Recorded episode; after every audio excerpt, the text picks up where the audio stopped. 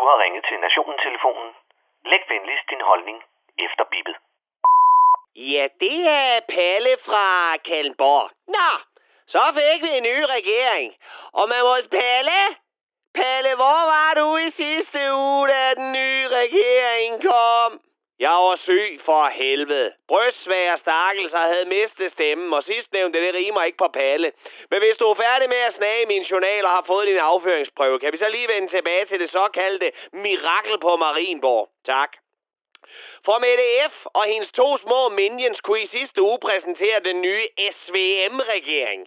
En regering, som vil skattelettelser, et opgør med sundhedssektoren og ellers gå reformamok. Alt i alt lignede det, at Lykke og Ellemann havde lavet Eiffeltårnet på statsministerinden og jizzet borgerlig liberal privatiseret mandemælk ud over Aalborg Portland Jean.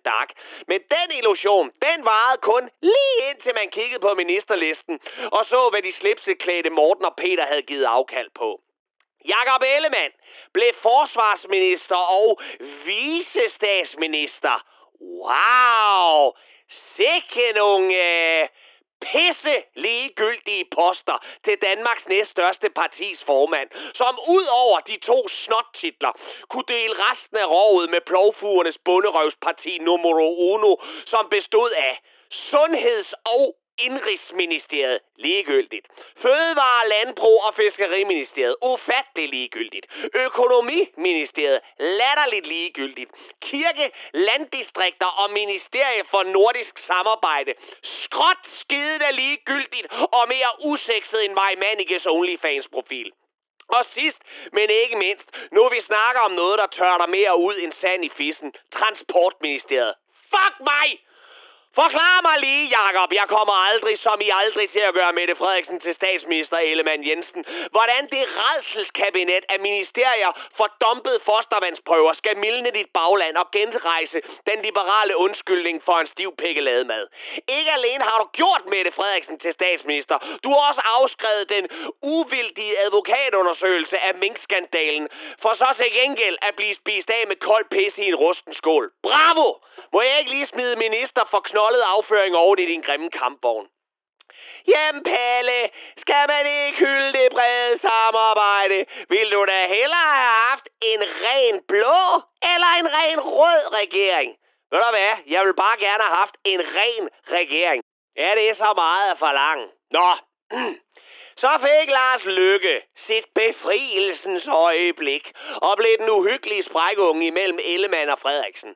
Og i hele hans uprøvede parti af nybegyndere, som mest af alt minder om den politiske udgave af amatøropsætningen af folk og røver i Kardemommeby, blev det til ganske få ministerposter, som mest blev tildelt til folk udefra, fordi de demokratisk valgte og såkaldte politikere i Moderaterne ikke kan stå en søm i en lort uden at ødelægge både folkestyre og grundlov.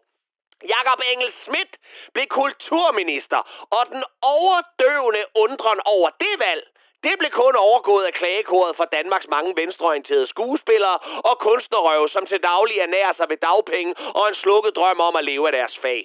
Når en ny kulturminister gør sin entré i det her land, så kan man sætte sit ur efter den elitære del af det kreative Danmark, som af en eller anden grund har fået det ind i deres hoveder, at man kun kan blive kulturminister, hvis man selv er udøvende kunstner eller til daglig kamponanerer til dramatik af Line Knudsen eller musik af Peter Sommer.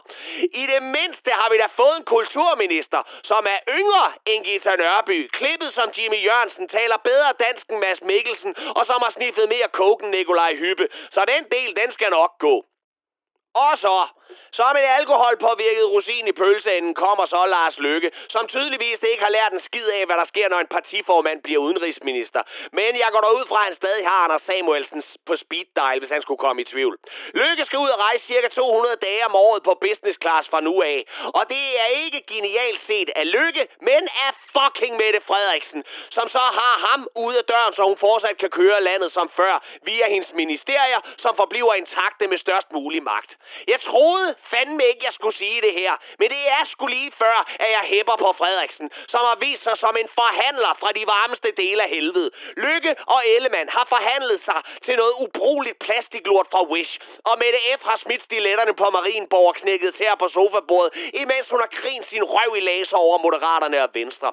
Og tilbage står så den yderste højre og venstrefløj og piver over klima og perker, imens de synger We had joy, we had fun, sådan we had seasons in the sun. Og det, det var Pelle fra Kalmborg.